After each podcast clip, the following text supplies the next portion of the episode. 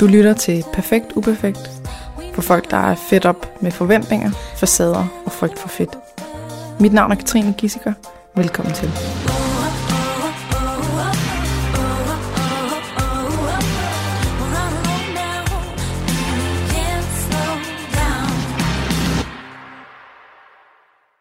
Velkommen til dig, Anne Gormand. Tak. Kan du øh, fortælle lidt om dig selv? Du, du vil ikke fortælle for meget, men, øh, og, så, og så skal vi nok starte på vores emne. Og det er ikke, fordi jeg gerne, ikke gerne vil. Det er bare, jeg tror ikke, det er særlig interessant. Nej, så, jeg, tror, jeg tror, det er interessant. Men, øh, ja, ja. Jo, men jeg, jeg vil gerne fortælle, øh, jeg vil gerne fortælle lidt. Jeg øh, arbejder jo med, hvad skal man sige, øh, det vi kalder madro, som du også kalder madro, mm. øh, som er den her rejse fra at have et liv, hvor ens hjerne er fyldt med burde og skal, og hvad må jeg spise, og ser jeg godt nok ud, og er god nok øh, hen til, at mad er nydelse og glæde, og noget, man spiser for næring, øh, og at man kan være til stede i sit liv, og kan opleve ting, uden at hele tiden skulle blive forstyrret mm-hmm. af den der pokkers øh, diæthjerne og alle her madstress. Alle reglerne. Og alle reglerne, ja. ja. Og man kan sige, bevægelses... Øh, delen er også, altså madro dækker faktisk også over bevægelsesro eller kropsro, Mm. som er det her med, at man, kan man sige, øh, går fra eksempelvis at være meget, meget restriktiv i sin træning og have vildt mange regler for, hvad man skal, og hvornår man bør træne, og præcis hvor mange minutter, og hvor hårdt det skal være, osv. Mm. Øh, og, man, og at man skal lande på en eller anden fedtprocent til, at det at, at bevæge sig handler om at leve det liv, man gerne vil leve og være den person, man gerne vil være. Så hvis drømmen er at bestige Everest, så hvad end man laver øh, for at komme op på det punkt, det handler ikke om at se ud eller være på en bestemt måde. Det handler om det, som man gerne vil opnå eller gøre med sit liv. Mm-hmm. Øhm, eller at man ikke, ikke løber, fordi at man synes, der skal 21.000 skridt på skridttælleren, men fordi, what, alle anemonerne er lige kommet, og jeg skal mm. bare ud og mærke solen i ansigtet. Og alle anemoner? Møde med, alle, nice. Er det fordi, du hedder Anne, så hedder det en anemone? en anemone. det siger mine børn. så det hedder det bare fra nu af. Mm-hmm. Øhm, ja, hvor man så kommer, altså har den her sådan, glæde ved selve aktiviteten. Så under det her madro-begreb, som, som vi arbejder med i Madro-instituttet, som jeg har sammen med, med Morten Elsø, der, der, der er skal man sige, både madglæde og trænings- eller bevægelsesglæde, som vi to skal tale om i dag, en ret stor del af det. Så det, det er sådan en overordnet paraply? Ja. Med, med mange ting? Ja. Sundhedsro kan man ja. også på den under? Ja.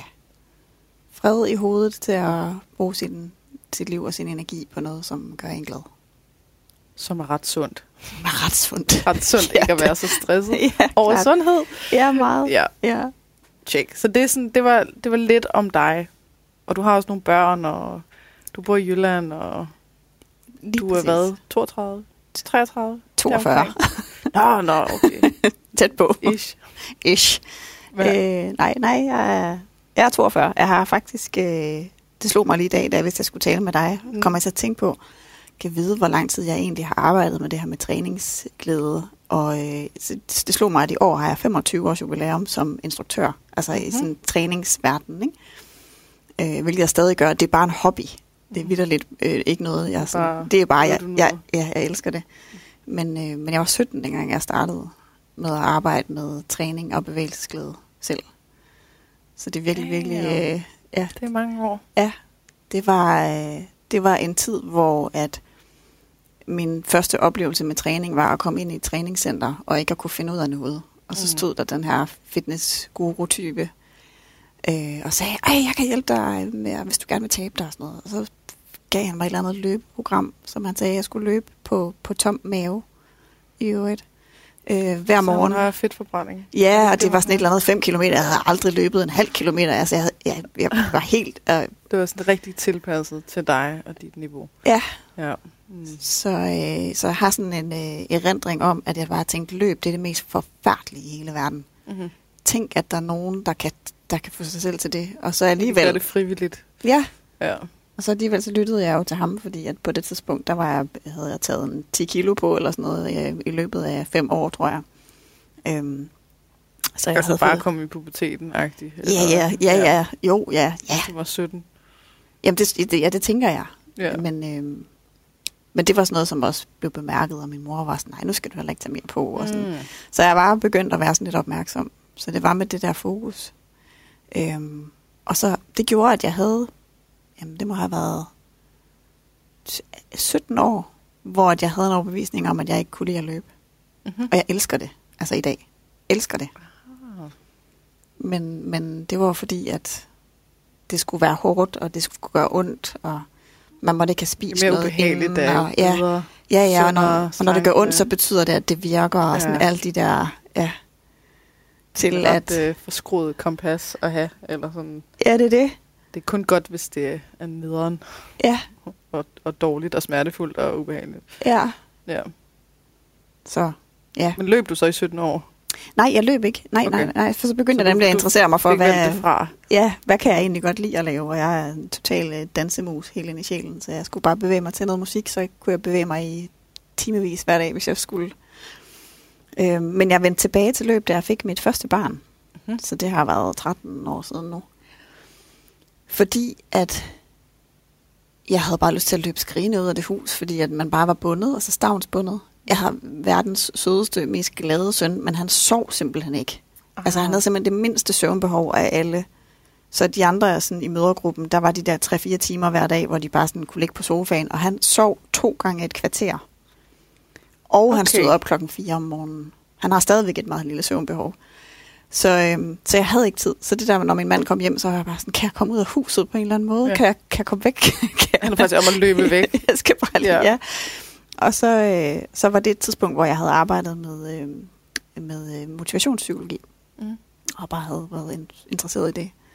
Og så havde jeg tænkt sådan, okay, nu prøver jeg, så kan jeg da prøve at se, om jeg ikke kan praktisere det og prædike, eller kan jeg prøve at på en eller anden måde integrere, øh, integrere det her, som, som jeg læser ind i det. Og så tænker jeg sådan, okay, så nu, nu prøver jeg lige at analysere det. Det jeg gerne vil, det er, at jeg vil gerne ud. Hvad kan jeg godt lide ved det? Mm-hmm. Jeg kan godt lide, at der ikke er nogen, der vil noget fra mig. Altså, at jeg har mig tid, at der ikke er nogen, der skal. Det, det er sådan intrinsisk meget motiverende for mig at være alene med mig selv, fordi jeg er sådan lidt til den introverte side. Mm-hmm. Øh, jeg elsker naturen. Elsker, elsker at være ude i naturen. Jeg elsker at se årstiderne skifte, og ting, der pipler og skifter farve og sådan noget. Så, og jeg elsker at bevæge mig til musik. Mm-hmm. Især hvis jeg kan sådan få lov at ramme beatet. Ikke? Så okay. jeg lavede de fedeste playlister, og øh, var ude alle de dage, hvor der var godt vejr. Og så havde jeg lavet en, øh, det må ikke være træls. Altså, jeg må ikke have, det må ikke være en træls oplevelse. Mm. Så jeg løb måske sådan 10-20 meter ad gangen, og så gik jeg, indtil jeg overhovedet ikke havde ondt noget sted, eller var det mindste forpustet. Altså, det, var, jeg havde, det var to måneder efter, jeg havde født. Så jeg ville også have rastlet fra hinanden, hvis jeg havde prøvet på at løbe mere. Mm-hmm. Øhm, og så kan jeg huske, at jeg tænkte sådan, gud, jeg kommer aldrig til nogensinde til at løbe. Altså det her, jeg kan jo ikke engang, jeg kunne løbe 20 meter, inden at jeg er helt smadret. Men jeg havde den her, at hvis man skal være, hvis man skal få lyst, hvis man skal være motiveret, som man kalder det, så skal det, man laver, være så lystbetonet som overhovedet muligt. Øh, Nærmest, som man ikke kan lade være, ikke? Ja, mm. det er fint nok, at der er en, en eller anden form for belønning i form af øh, ro i hovedet, eller glæde, eller godt humør bagefter. bagefter. Mm. Men der skal også være noget belønning i selve aktiviteten. Og, og det, jeg kan ikke lide, at noget gør ondt. Øh, og jeg har aldrig brudt mig om at presse mig selv, trods mm. at jeg har været konkurrencesvømmer i årvis, så kan jeg faktisk ikke lide det. Ja, så, så jeg var bare sådan, Nå, så, øh, så må jeg ikke, jeg må, ikke fordi det skulle være en regel, men, men jeg, jeg kunne ikke finde på at presse mig selv. Mm. Mere end højst nødvendigt. Og så tænkte jeg, så må vi se, hvad der sker. Det er en regel, men det er jo en god regel. Ja, det, det var mere en, sådan en... regel, der skal fungere som en slags øh, selvomsorg, eller en stopklods til, at det bliver noget, der bliver ødelagt, og noget, der ja, bliver dårligt for dig. Og, og i hvert fald fjerne barrieren mm-hmm. for at komme afsted. Præcis. Og cirka et år efter, eller sådan noget, der, der kunne jeg, jeg kunne løbe virkelig, virkelig langt. Jeg kunne slet ikke huske, at jeg, sådan, jeg havde slet ikke behov for at holde pauser. Mm. Og på intet tidspunkt havde det været træls, eller gjort ondt, eller været hårdt. Mm. Men jeg tror, det er fordi, at der er mange, der tror, at progression kun sker, hvis man presser, hvis man presser sig selv. Men progression sker jo bare langsommere selvfølgelig, ikke? Mm. Men, men det gør det jo lidt hele tiden, også hvis du bare presser en lille smule, så du næsten ikke mærker det. Så, så i dag der er det sådan noget, jeg, hvis jeg åh, hvad, der er godt vejr, og der er lige kommet anemoner øh, ude i skoven, så, så kan jeg slet ikke, så har jeg bare lyst til det. Mm-hmm. Og så er det ren og skær lyst. Og jeg, der er slet ikke, det er slet ikke sådan en, hvad får jeg ud af det bagefter, eller... Eller hvor langt du skal kunne løbe på Nej. eller andet antal minutter og så videre. Nej. Mm. Men det er også derfor, jeg synes, det er så interessant. Altså det her, hvordan bevæger man sig fra, at noget er blevet til tvangsmotion, eller til noget, man gør, fordi man skal opnå mm. et eller andet, til at, øh, at det er noget, som man slet ikke kan undvære. Og til at det er noget, som man gør for sin egen skyld. Ikke fordi man bør gøre det, eller fordi mm. man skal nå et eller andet øh, mål. Det er, ja. Det ja. synes jeg er mega spændende at hjælpe folk til. Og jeg tænker, der er mange derude, der øh, sidder fast et eller andet sted mellem at være i, hvor du har været med løb. Altså, øh, at der er måske en masse ting, som, som er i det der kasse af sådan noget pligt, pligtmotion, eller øh, at det skal være hårdt og ubehageligt, og så videre, før det er godt nok, og som man jo så automatisk stopper med at gøre, fordi det er og ubehageligt. Øh, der enten sidder fast i der, eller som er et eller andet sted i midten, ja. hvor de begynder at snuse til, at der måske, måske er der andre måder, og måske er det der med at presse sig selv og øh, have alle mulige krav til, at jeg skal mindst træne tre gange om ugen og så videre. Måske er det faktisk noget, der er mere øh, altså det er demotiverende. Eller sådan noget, der får dem mindre afsted, end hvis man begynder at kigge på, er der noget, jeg godt kan lide? Er der noget, jeg synes er fedt? Ja. Så det er det, vi, vi skal gerne prøve med den her podcast, og øh, få dem over mod at, øh, at få et forhold til en eller anden form for bevægelse. Det behøver ikke være løb, som dig, men det kan være alt muligt. Men at få det samme forhold til noget, som du har til løb. Ja.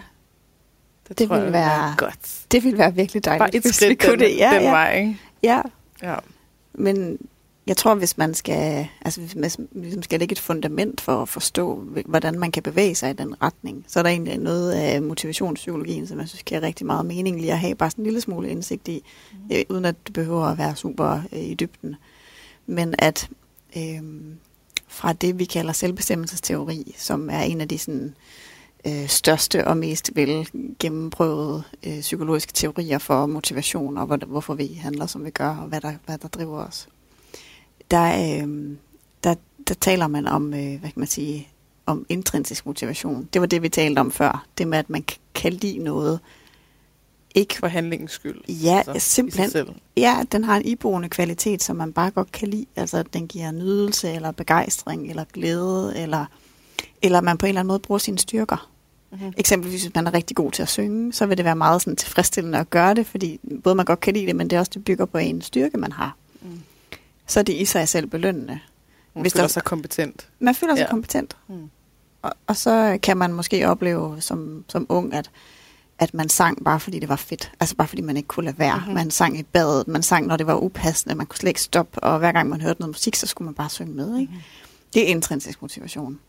Og så kan det være, at, det, at omgivelserne ser, gud, hvor er du god til at synge, du skal da have sangtræning. Mm-hmm. Og så kommer man øh, øh, nu skulle jeg sige kløerne på, det, jo, det lyder ondt, det er det jo ikke, mm. men på en sangtræner, som forventer noget, og siger, nu skal du træne det her, det vil sige, du skal øve det her, du skal synge det her fra det her til næste gang, mm. og, øhm, og jeg kigger der over skulderen. Hvor meget af den intrinsiske motivation, der så kan blive for nogen fuldstændig slukket, ja. fordi at det nu bliver noget, som andre synes, man skal gøre. Mm. Eller som man gør for at opnå... Skylder, eller bør? Eller? Ja, anerkendelse eller belønning. Ja. Så den intrinsiske motivation, som var lysten til at gøre det, øhm, den kan godt, altså man kan sige, det, det er jo alt sammen af motivation, så man kan også godt blive motiveret af anerkendelse, mm. og af at leve op til nogens forventninger. Eller hvis det var en konkurrence af at vinde et eller andet, eller få et eller andet, eller... Øhm, men den type motivation, som der ligger til grund for den intrinsiske, den kan vi bare se øhm, er sådan rimelig sikkert, at er, den type motivation er med til at forudse, om folk bliver ved med noget. Mm-hmm. Hvor det er at, Ja, hvor at øhm, det den type motivation, som man får ved anerkendelse, altså sådan en ydre form for belønning, eller ved at man har, øhm, skal man sige, begynder at sætte krav til sig selv. At man har internaliseret øh, sådan nogle samfundsmæssige værdier, som at man bør øh, stræbe efter et eller andet. Jeg bør være slank, eller jeg bør være sund. Det kan man have taget, taget til sig på en måde, så man tænker, det er mig, der tænker det. Det er mhm. mig, der synes, at man bør være sund, og man bør være slank. Og der vil, der vil man jo så også kunne træne i overvis, som som sådan en, jamen, jeg gør det, fordi jeg skal eller bør. Men det vi bare kan se på længden, altså at man også fortsætter med at træne, når man har fået børn, og når man bliver ældre, og når karrieren mm. begynder at øh, kræve ens tid, det er øh, den intrinsiske motivation. Altså at det er noget, man får noget ud af selv. Mm-hmm. Som man jo også dermed higer efter. Ja. Altså, i sig selv. Man behøver ikke huske sig selv på det. Nej, overhovedet ikke. Man savner det og selv, mangler ikke? det. Ja. Ja. Og, og så man kan også godt blive motiveret af, hvad kan man sige, øh, øh, den her lidt mere sådan styrende eller kontroldelen af, at man selv føler, man skal leve op til noget, eller at andre synes, man skal leve op til noget. Og det er rigtig effektivt til at få os i gang. Mm. Så der er rigtig mange, der starter i et motionscenter, fordi jeg burde, eller jeg har en idé jeg om, tabe eller mig 10 kilo. ja, Mm. mm. hvor man har øhm, gjort det til sin egen overbevisning, eller tro, at for at være god nok, så skal jeg være stærk, eller så skal jeg øh, have en eller anden kondi, eller jeg skal have en eller anden fedtprocent. Det, kan, det, det er godt til at få folk i gang, men det som vi så ser eksempelvis i fitnesscentrene, det er, at der er rigtig mange, der stopper deres medlemskab, og der er rigtig mange, der aldrig bruger det, men ikke får det stoppet. Ja. Der ikke stopper deres medlemskab, ja, men heller ikke går. Men heller ikke kommer. Mm. Fordi at for dem, der var det, der satte øh, det i gang, det var den her burde skal. Men når man så er der, det der så skal drive en videre til at blive ved med at gøre det, hvis det så er primært den her intrinsiske motivation, altså at det er lystbetonet med det samme, så er det bare de færreste, der synes det i sig selv sjovt at løfte noget tungt, indtil det gør ondt og sætte det ned på jorden igen. Mm. Det, det, det er der nogen, der gør, øhm, men, men, men ikke ret mange. Mm.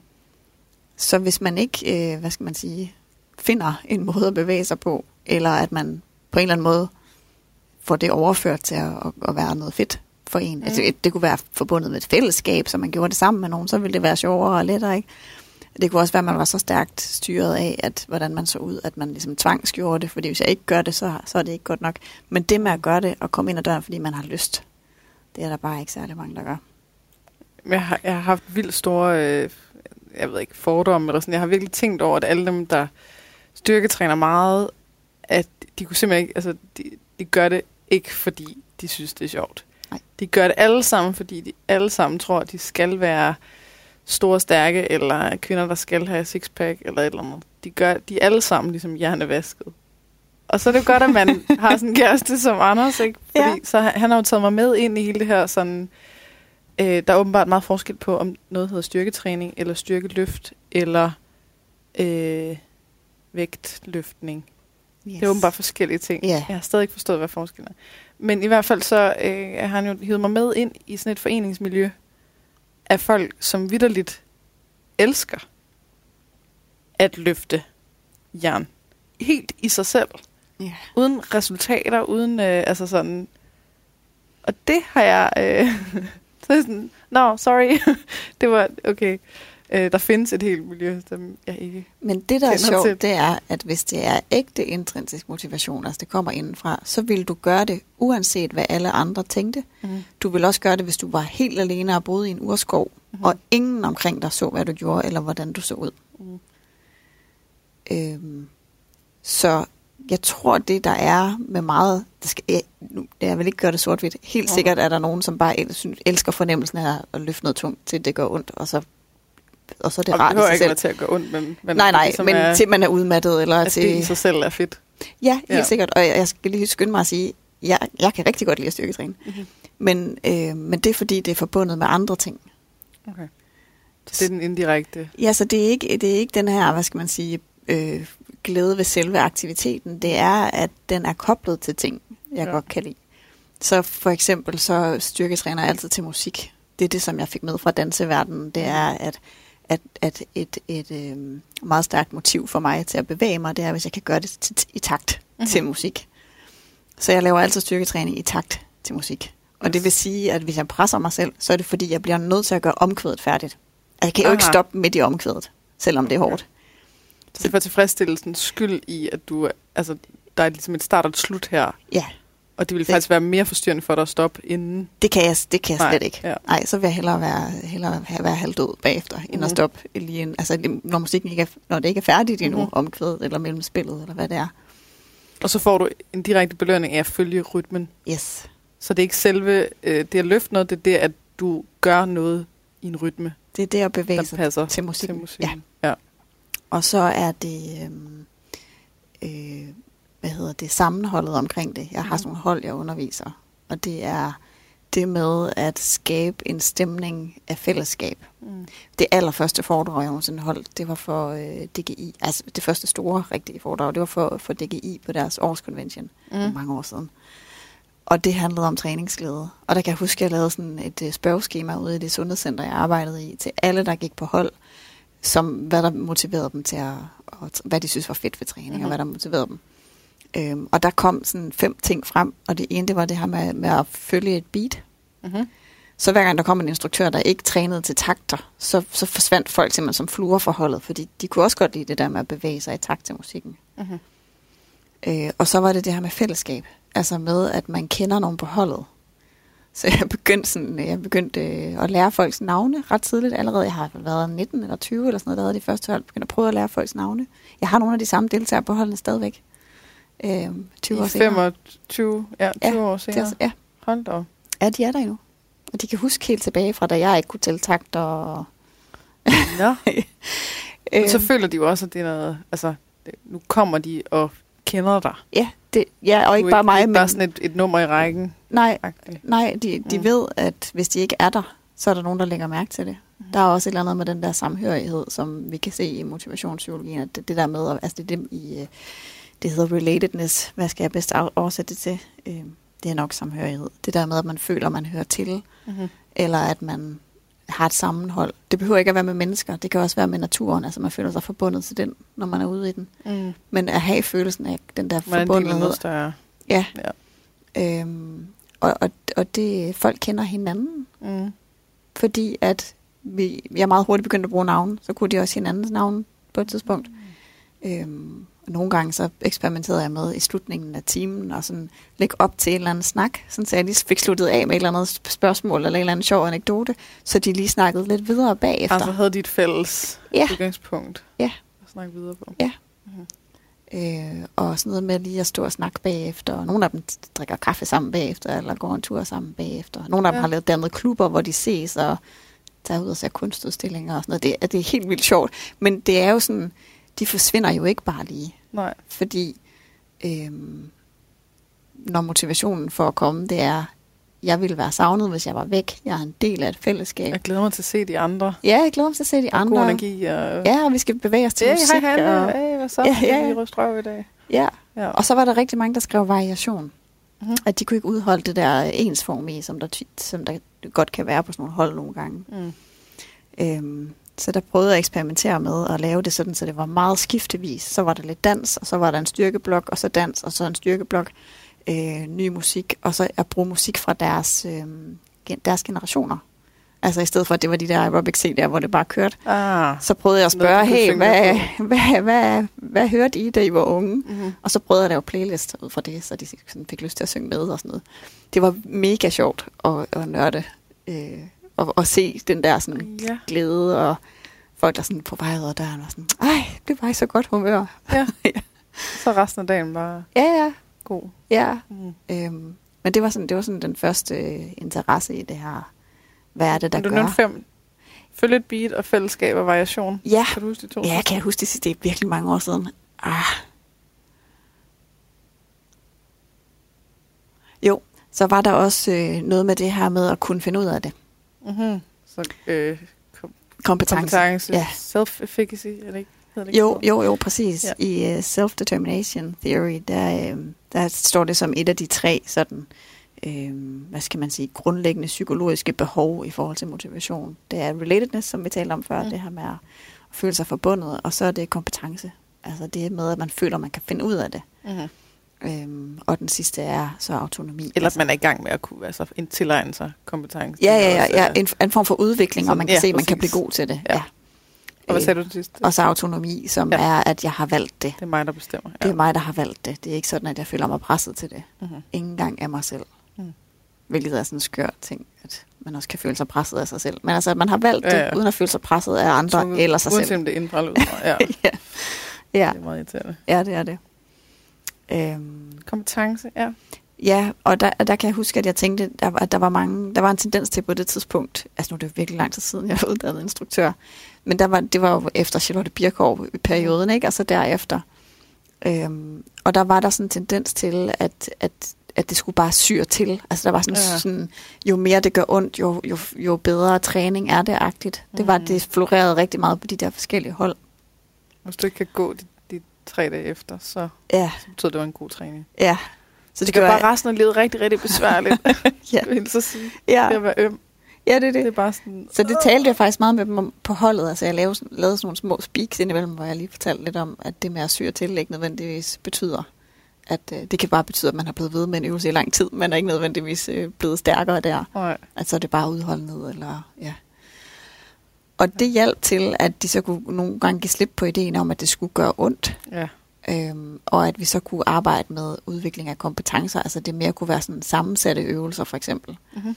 Så det ikke bare var squats og øh, skulderpres, men altså så vi lavede sådan sammenhængende øh, store bevægelser med vægte Mhm. til musik. Som, som jo sådan, hvor de, hvor de altså kunne se, at de blev bedre og bedre fra gang til gang. Men at man så, nu kommer jeg til at tænke på din rød, gul, grøn zone, Mm. at man ikke Det er ikke min, bare lige. Nå, nej, nej, men det du bruger meget. Men ja. ja. altså at man ikke presser folk ud i den der røde zone. Ja. Og hele tiden prøver at se, selvom det har lidt varieret hold, hvordan kan jeg lave niveauer i træningen, sådan så at øh, alle føler, de kan være med, og de ikke føler sig dårligere, fordi de laver armbøjninger på knæene, for eksempel. Mm. Så jeg viser det i tre niveauer, og så forklarer jeg lige hurtigt, hvorfor at man skal blive på det niveau, man nu lige hører til på. Ja. Øhm, og så fik, var i hvert fald ideen, folk den her følelse af, jamen der er progression i mine øvelser. Altså jeg starter et sted, og det er ikke for hårdt, men jeg, jeg har hele tiden mulighed for at justere op Mm-hmm. og blive bedre. Jeg så- behøver ikke at sammenligne med de andre, hvor de er Nej. i deres mave armbøjning, et eller andet. Ja. Nå ja, det var den fire. Jeg tror ikke, jeg kan huske den Nej. sidste.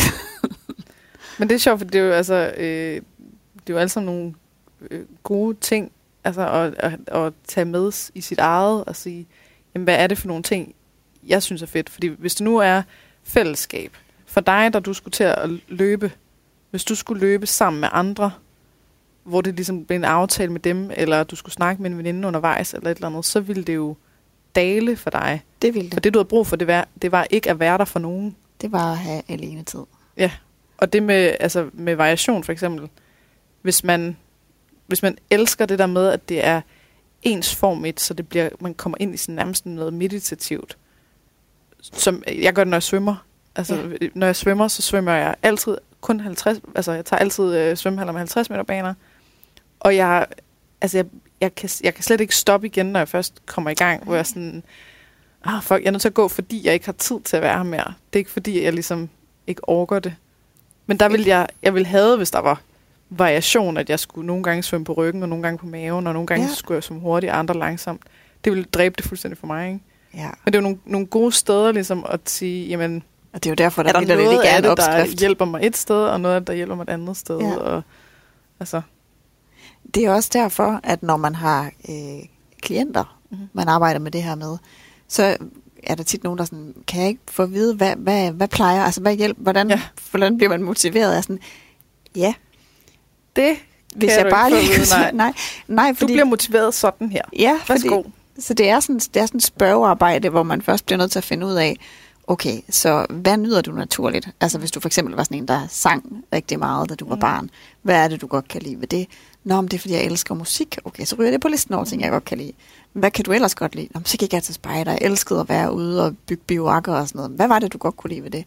Det var den der følelse af at være et med naturen og Mm. have noget fællesskab. Okay, ned på listen. Fællesskab. Naturen.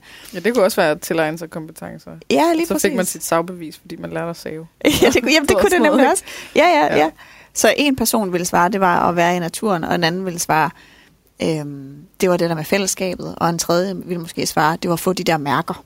Ja, ja. Og, og uanset For hvem, anerkendelse. Eller... ja, uanset hvem, så vil du vide, aha, så der er noget motivation, vi kan spore tilbage Ja. her. Øhm, min mand er et meget godt eksempel. Nu fortalte jeg om min, mit, mine øh, motiver for at løbe, ikke? hvor at hans er konkurrence og udvikling og at udfordre sig selv og du ved, presse sig selv og, og så det at være rigtig god på en fodboldbane.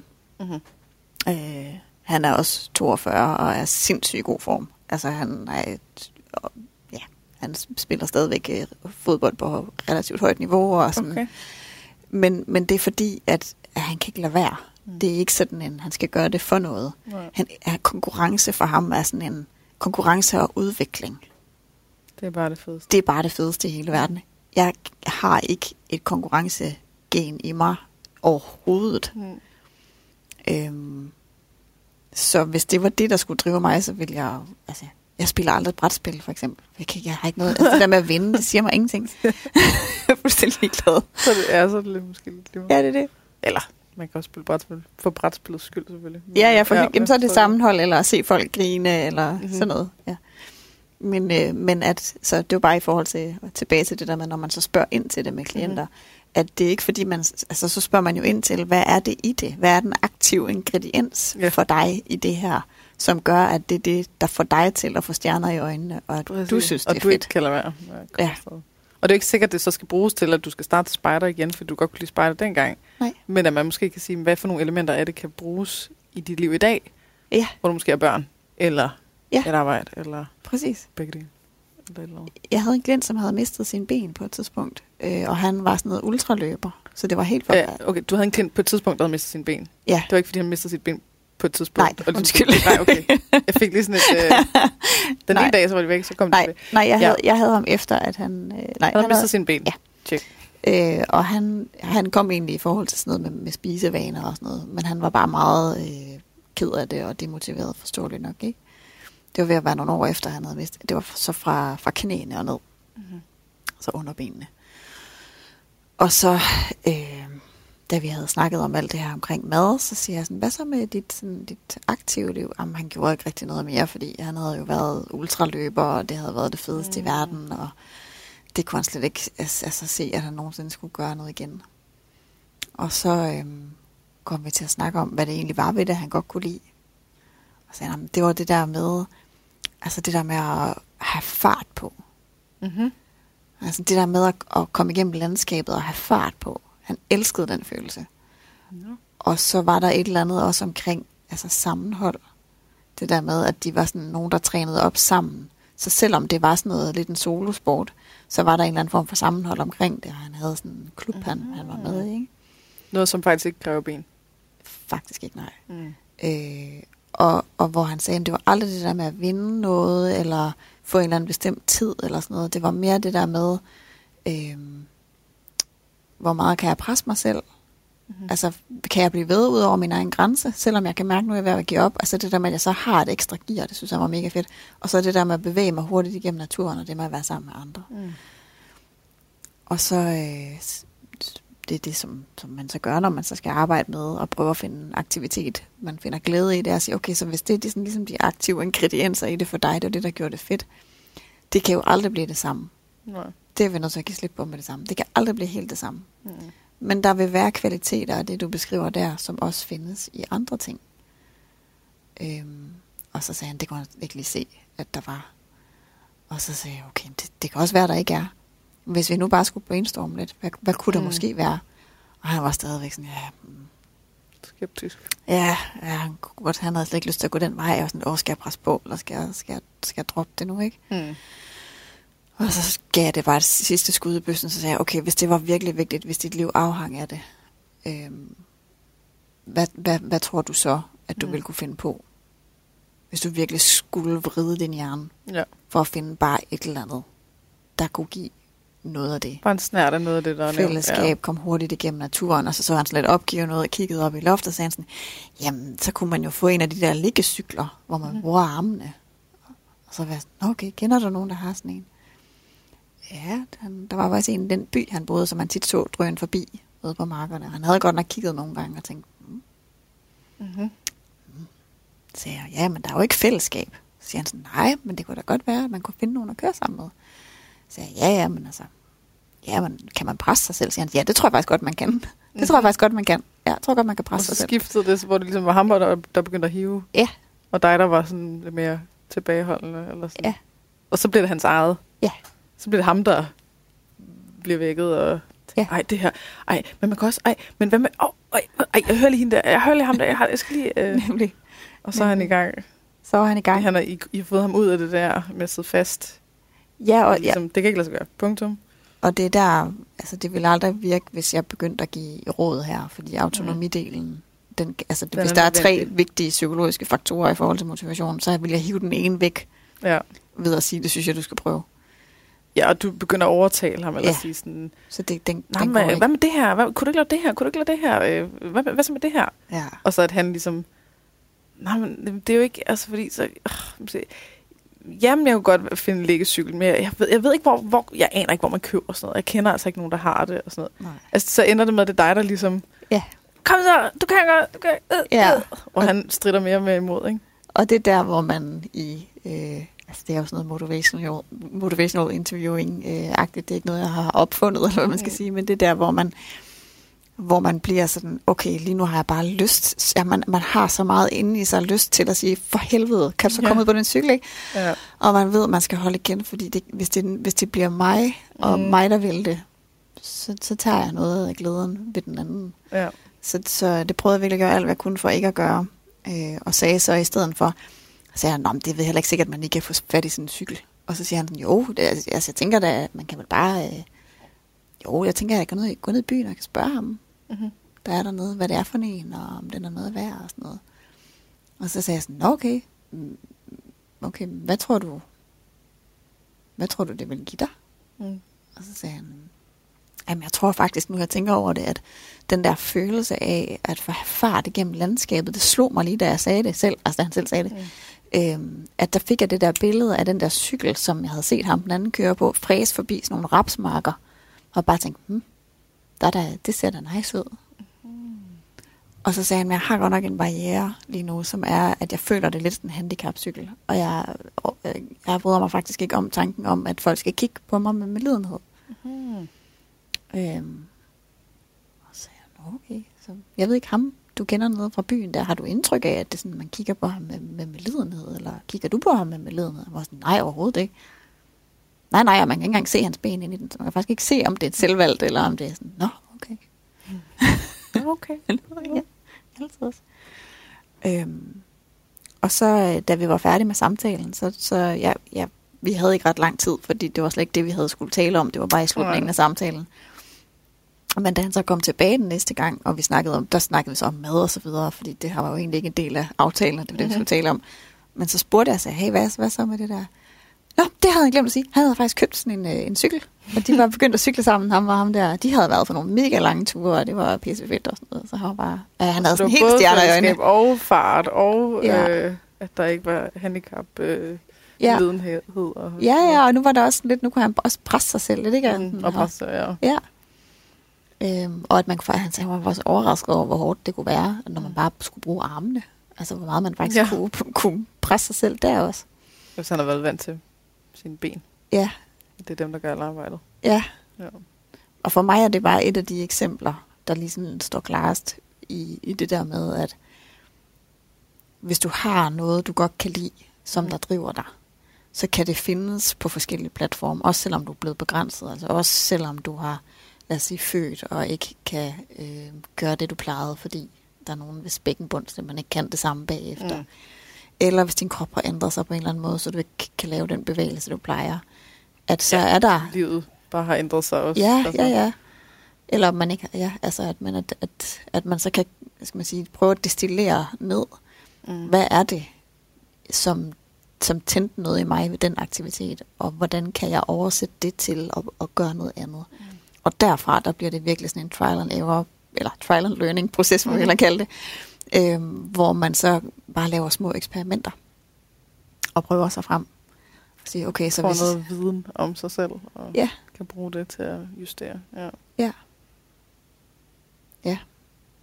Men man skal, man skal nok tænke lidt ud af boksen, eller sådan noget. Altså, du ved, være, komme lidt væk fra det der med at tænke en til en. Hvad gjorde jeg dengang? Det skal, okay, det skal være det samme nu. For det er det, jeg i hvert fald tit oplever, der er sådan en barriere med, har, du, har der været noget, du kunne lide? Jamen, jeg kunne rigtig godt lide at gå til ballet, men det kan jeg jo ikke nu. Jeg kan jo ikke gå til ballet nu. Jeg vejer 30 kilo mere. Det, altså, det, det, det, det kan man ikke. Og der findes slet ikke hold for mig. Og, Præcis. Ja, Eller sådan, der, der, der- ja, der, der findes slet ikke øh, noget for voksne øh, nybegyndere eller et eller andet. Eller at det er, det kan også være den anden vej, at det har været noget, man har været helt vildt god til, og som er blevet ødelagt for en, fordi man så blev elite et eller andet. Altså, eller du ved, gjorde noget på højt plan. At så gik det fra at være noget, hvor man havde kompetence, Ja. og noget, man elskede at gøre, til pludselig at være en pligt, eller noget, man blev presset til af sine forældre, eller et eller andet, som også kan have sikkert gode ting, men at det er sindssygt svært, og hvis man har været vildt god til at svømme, eller til øh, badminton, eller til øh, ridning, eller et eller andet, det er vildt svært at gå tilbage til det, ja. fordi man så bliver konfronteret med, øh, at man er dårligere nu, end man var tidligere. Ikke? Og så er det måske, altså jeg vil sige, så måske bedre at kigge nogle andre retninger, med noget, der kan det samme, men hvor man ikke ligger det i samme kasse. Ja, altså, så, så prøver man at starte tennis i stedet for badminton, fordi det stadig er noget helt andet. ja. Men det gør måske det samme med, at man slår til noget. Eller, Ja, hvis man i hvert fald, hvis ens motivation ligesom bliver fjernet af, at, øh, at man kommer til at sammenligne sig med Ja. det, man kunne engang. Ja. ja. Ja. Altså, der er det i hvert fald svært at udnytte den der med, at der har været noget, som man virkelig brændt for, fordi det så er blevet ødelagt. Eller det er, altså sådan, det, det er svært at få ud af den der kasse af sådan, øh, det er, så burde jeg altså kunne det samme. Eller jeg kan jo ikke bare svømme, fordi jeg synes, det er sjovt at svømme. Jeg, jeg er jo nødt til at gøre det på tid, sådan så jeg kan se, om jeg bliver bedre. Og sådan, mm, er, du, er du egentlig det? ja. Og det har, det, jeg har aldrig haft held med ligesom at få nogens øh, elitesportsgren tilbage i livet. Nej, det er virkelig også svært. fordi Det, det er så svært. Jamen, det er nu, hvor du siger er det, så kom, jeg kommer til at tænke på en af, en af en klient, jeg havde for mange år siden, som havde spillet for øh, et, ja, nu skal jeg holde anonymiseres så godt jeg kan, så derfor så siger jeg bare lige et uh, top fodboldhold herhjemme, Mm. øh, altså, og havde spillet på landsholdet, også på et tidspunkt. Øhm, og han havde fuldstændig mistet træningsglæden.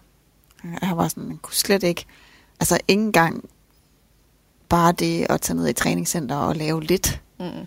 Altså, jeg har simpelthen trænet så meget i mit liv, at det, sådan, det er bare nærmest blevet helt ødelagt for mig. Ja. Ja. Jeg kan slet ikke finde glæden ved det, fordi det var bare at noget, vi bare skulle gøre så meget, ikke?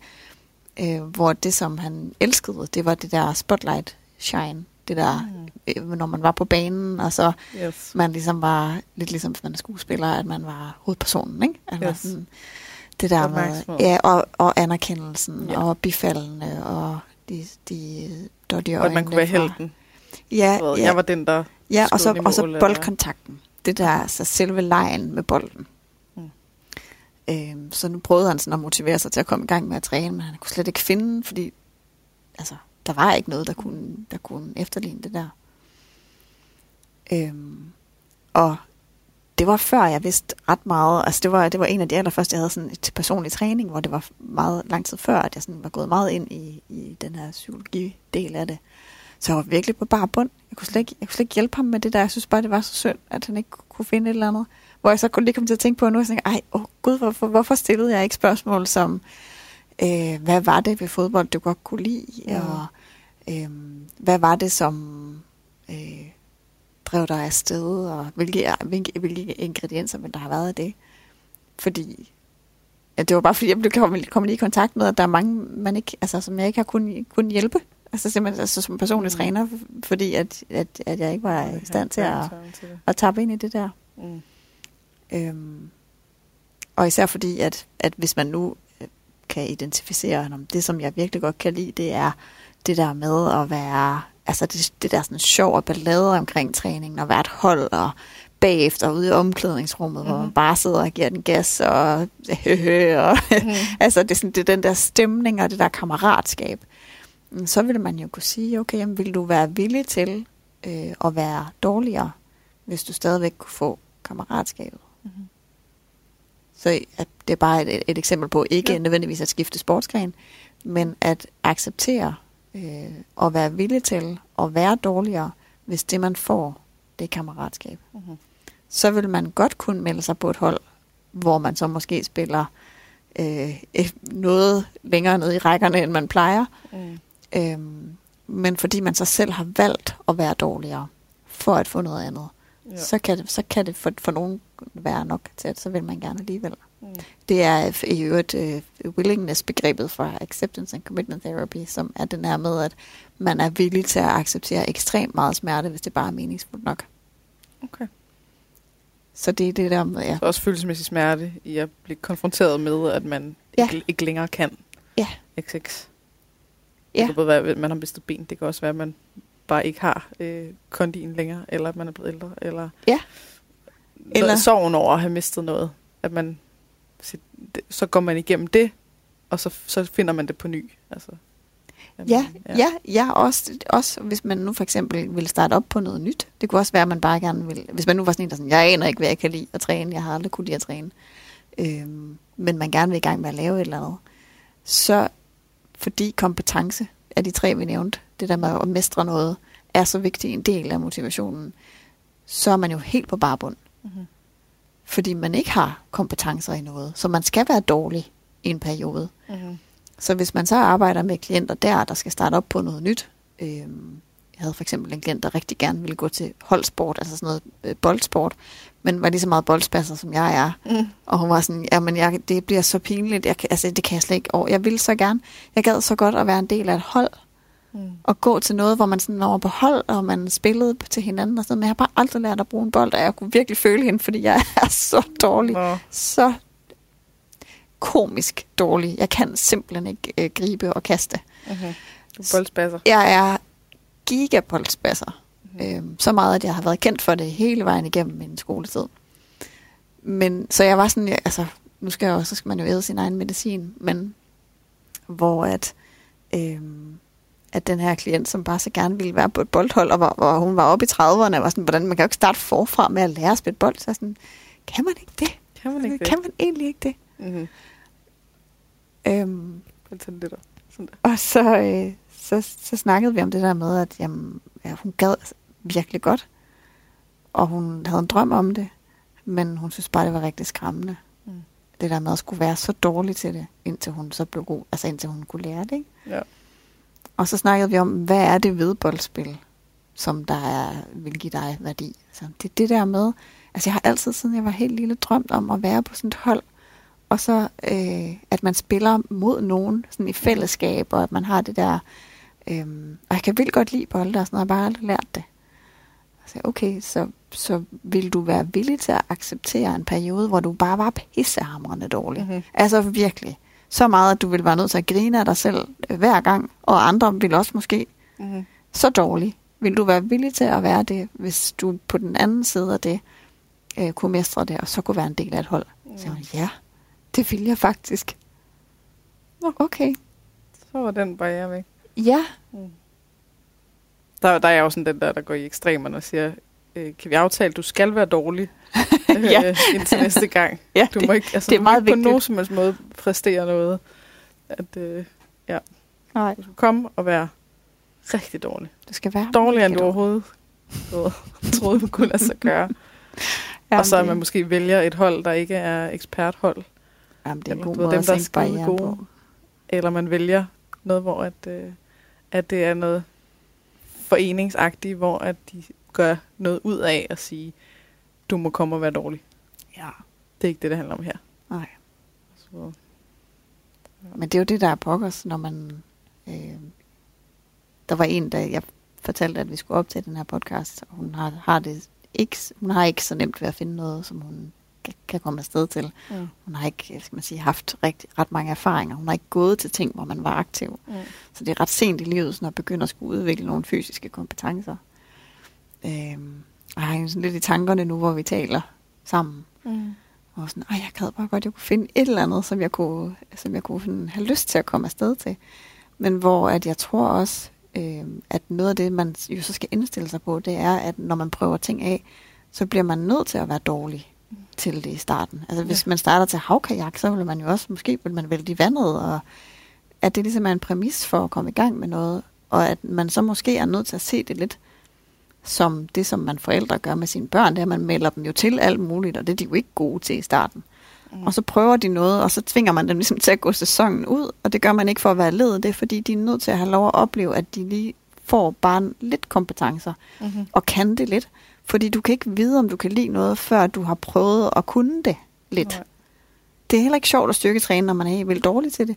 Men når man begynder at blive god til det, og man kan mærke, wow, det kører bare, jeg bliver stærkere og stærkere, så stiger motivationen. Eller Så man, en øvelse, som man ikke kunne før, som man pludselig godt kan nu. Ja. Eller andet af den så, progress. Ja. så det er sådan lidt, altså hvis man, ikke, hvis man er ligesom hende, og man ikke har haft den fase, da man var barn, hvor man blev tæsket igennem alt muligt Mhm. forskelligt, så skal man næsten se det som, at det er det, at man sådan skal på eventyr. Ja. Og skal ud og prøve... Øh, Opdagelsesrejse. ja, Ja. opdagelsesrejse, ud og prøve noget af, være lidt rigtig dårlig til det, og så være det øhm, i så lang en periode, at man når bare kun det en lille smule, fordi så kan man vurdere, om det er noget, der dur til en. Ja, så kan man måske starte med noget, som, hvor at, at der er hurtige lavt hængende frugter, ikke? Ja. Altså når man siger, okay, jeg ved, jeg er sindssygt dårlig til alt med bolde. Jeg er meget mere til noget, der er øh, stille og roligt. Okay, så måske starte med noget, der er stille og roligt. Eller altså, du ved, hvis man ikke er særlig hurtig til at reagere, hvis det er det, er det der er med bolde, at man så, der kommer en bold, ikke, og får den i hovedet. At så, altså, altså, måske behøver det ikke være styrketræning, men styrketræning, der er ikke pludselige ting. Du får ikke pludselig en bold i hovedet. Nej. Du skal ikke gøre ting hurtigt. Du gør det langsomt og kontrolleret. Ja. Eller hvis man er sådan, alt det der langsomt og kontrolleret, jeg bliver bims af det. Jeg har brug for, at der sker noget. Der skal, der skal være øh, variation, der skal være veksling, der skal, altså, der skal, ske, der, skal, der skal være fart på. Eller konkurrence eller et eller andet, at man måske siger, okay, men, øh, er der noget, jeg kunne tænke i den kategori, hvor at, øh, du ved, I don't know, sådan brydning eller sådan et eller andet. Der, du må godt være mega dårlig, men der sker fandme noget hele tiden. Mm. Og du, altså, du, du kommer til at, øh, ja, at skulle forholde dig til en masse og kæmpe mod en, eller et eller andet, ikke? Altså, så man måske bruger det til nogle pejlemærker, eller prøver Ja. ting af, hvor man siger, okay, har jeg det egentlig bedst med, at der er andre mennesker med, eller har jeg det egentlig bedst med, at det er alene? Ja. Og hvorfor har jeg det sådan? Fordi er, jeg bange, er det fordi, jeg er bange for, at de synes, jeg er dårlig, eller er det fordi, at jeg øh, har brug for, at jeg ikke at skulle være der for nogen? Det er to forskellige grunde til så at gøre er det det. alene. Ikke? Eller omvendt, at sige, er det, vil jeg gerne være alene på grund af det her? Eller whatever, ikke? Noget, hvor man kan sige, der, nu, nu skaber vi gode betingelser for, at, øh, at jeg får en okay oplevelse med det. Og at jeg ikke sådan føler mig som den allerdårligste. Men måske bare, at jeg sgu heller ikke den bedste. Nej. Altså, og det, jeg tænker også, der er sådan noget med, også med, med kropstyper. Mm. Altså, hvis du, øh, hvis du er meget tynd og begynder til sumobrydning, altså, så er det bare virkelig ikke en særlig stor fordel at være, ikke? Nej. Øh, eller hvis man er tyk, og at man så starter til ballet, det er heller ikke en fordel. Nej. Altså, men at der ligesom... Hvis man er tyk og går til brydning, så, er der, så er, har man en større fordel. Det er rigtigt. Eller hvis man... Øh, ja, sådan med, hvis man er hurtig, så er det måske federe at øh, løbe efter en bold, end det er at, at dyrke yoga.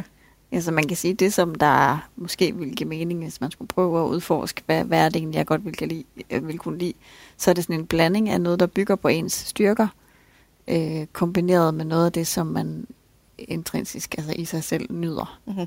Hvis man kan finde noget, der gør det, Så der er noget der. ja, Så- så, har, vi, øh, så har vi altså noget godt. Ja.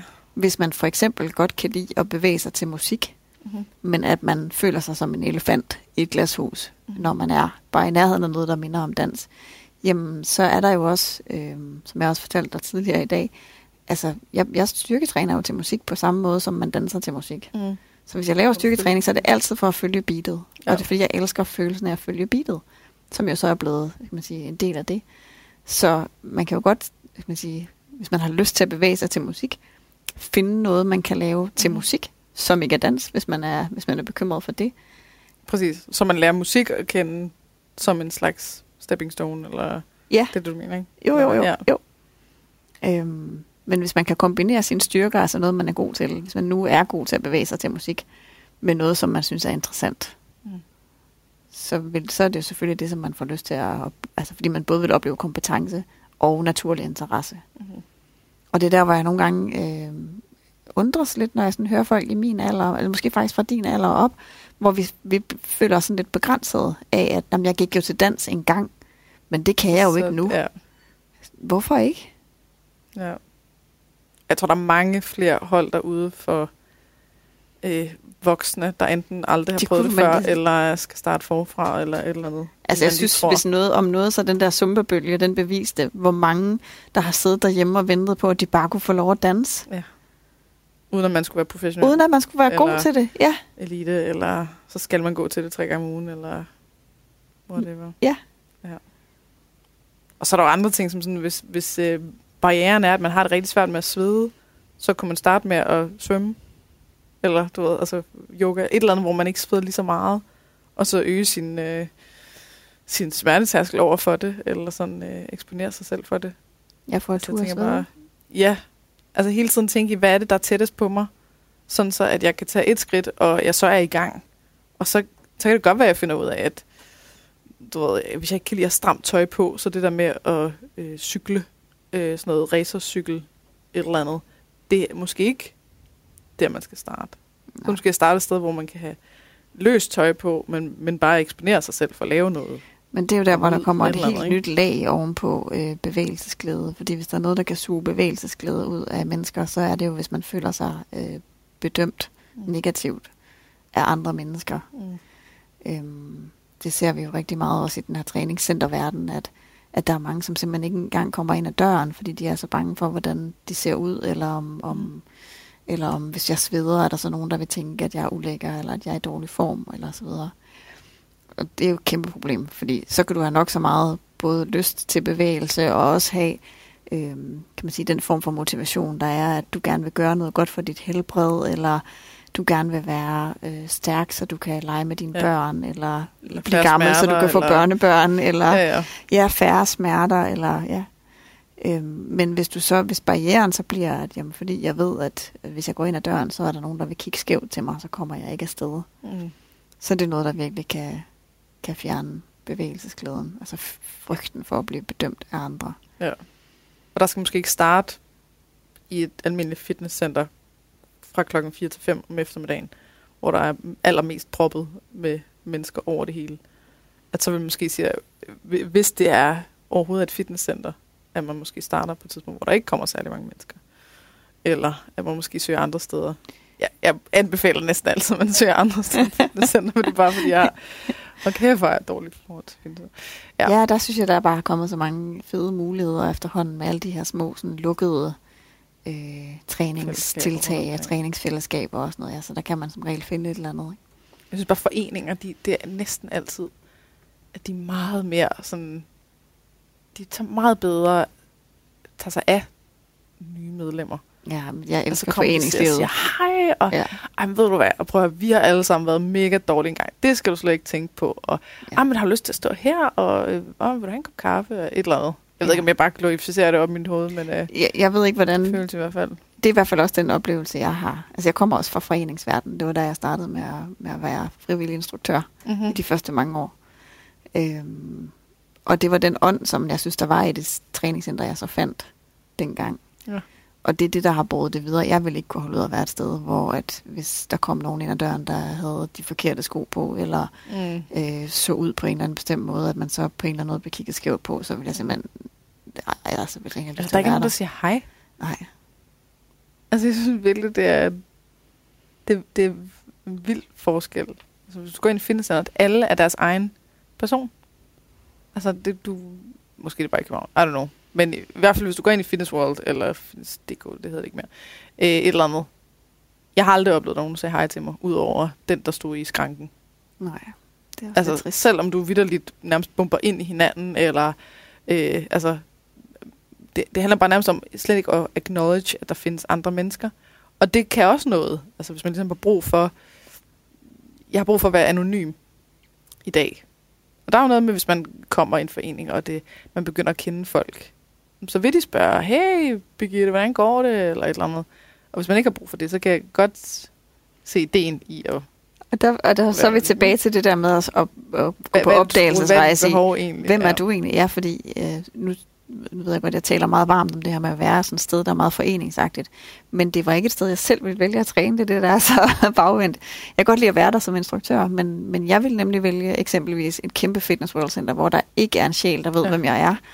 Øh, hvor jeg bare kan tage ørebøffer på og gå ind, og så står folk sådan lidt ligesom på række, og så hører jeg bare min egen musik, og så er jeg bare i min egen verden. Mhm. Enten det, eller også øh, i mit eget lille øh, hjemmelavede home gym ja. ja. ude i Studstrup, hvor jeg bare kan træne for mig selv.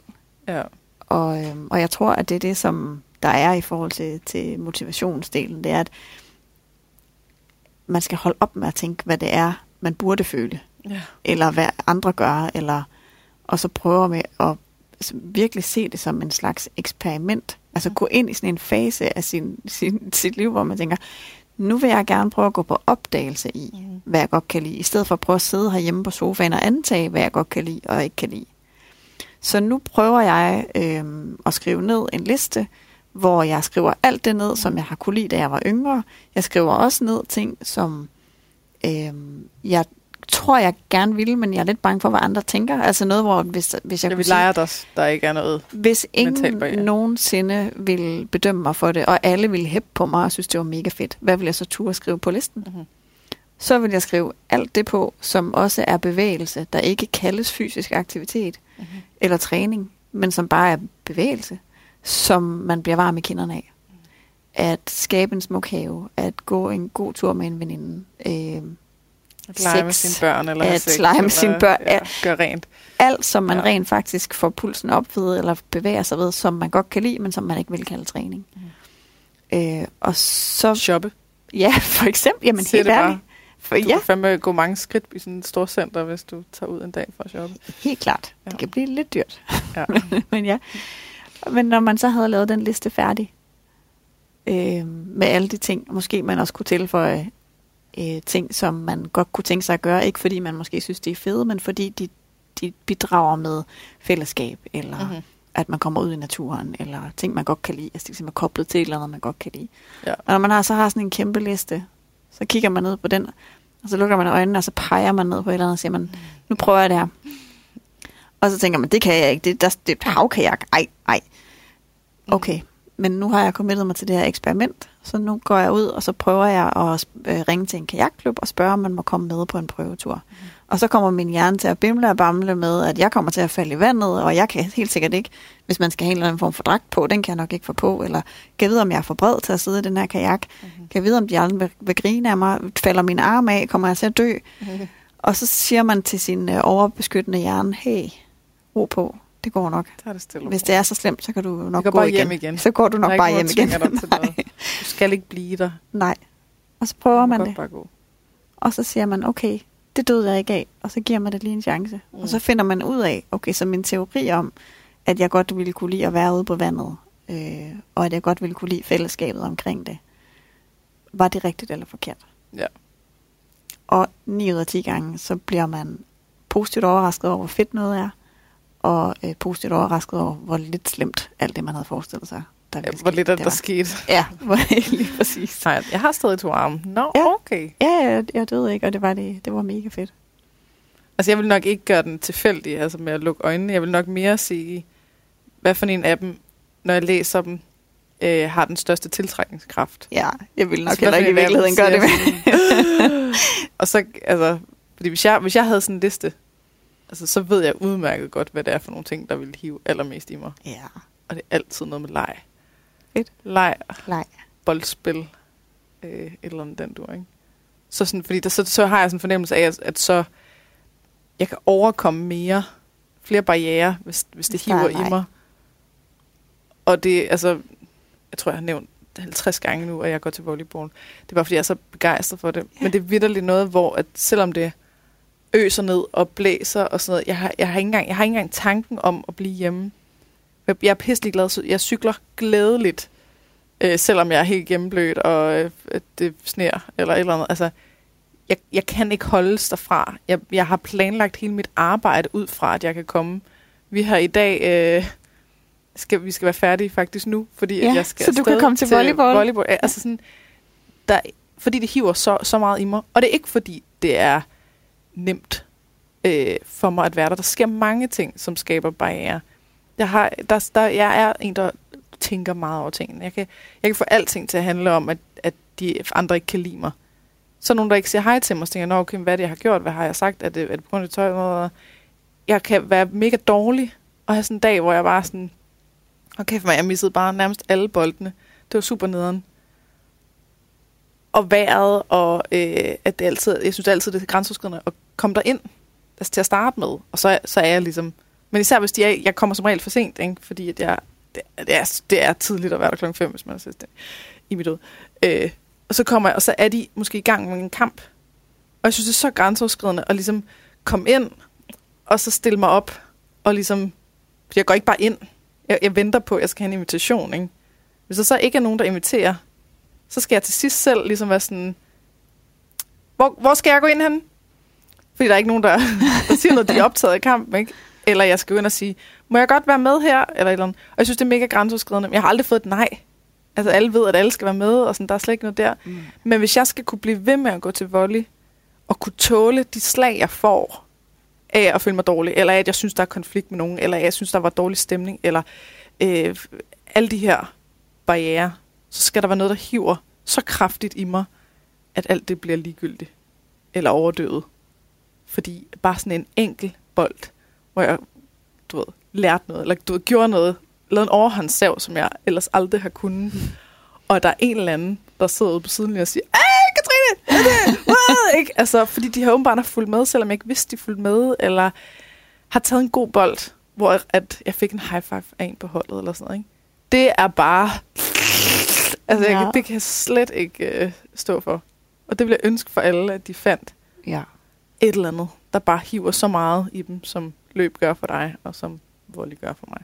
Ja, der tror jeg bare, der er nogen, der desværre ikke har nået at få så mange erfaringer med det, Mm.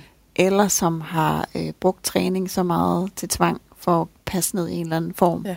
at alt glæden er blevet suget ud af det. Men uanset om man er den ene eller den anden kategori, så er det den samme proces, man skal igennem. Man skal et, sætte sig ned, brainstorm, hvad for nogle ting øh, har jeg godt kunne lide at bruge min tid på før? Hvad kunne jeg godt tænke mig at prøve, som jeg måske ikke tør, men som jeg egentlig godt gad at Mm. prøve?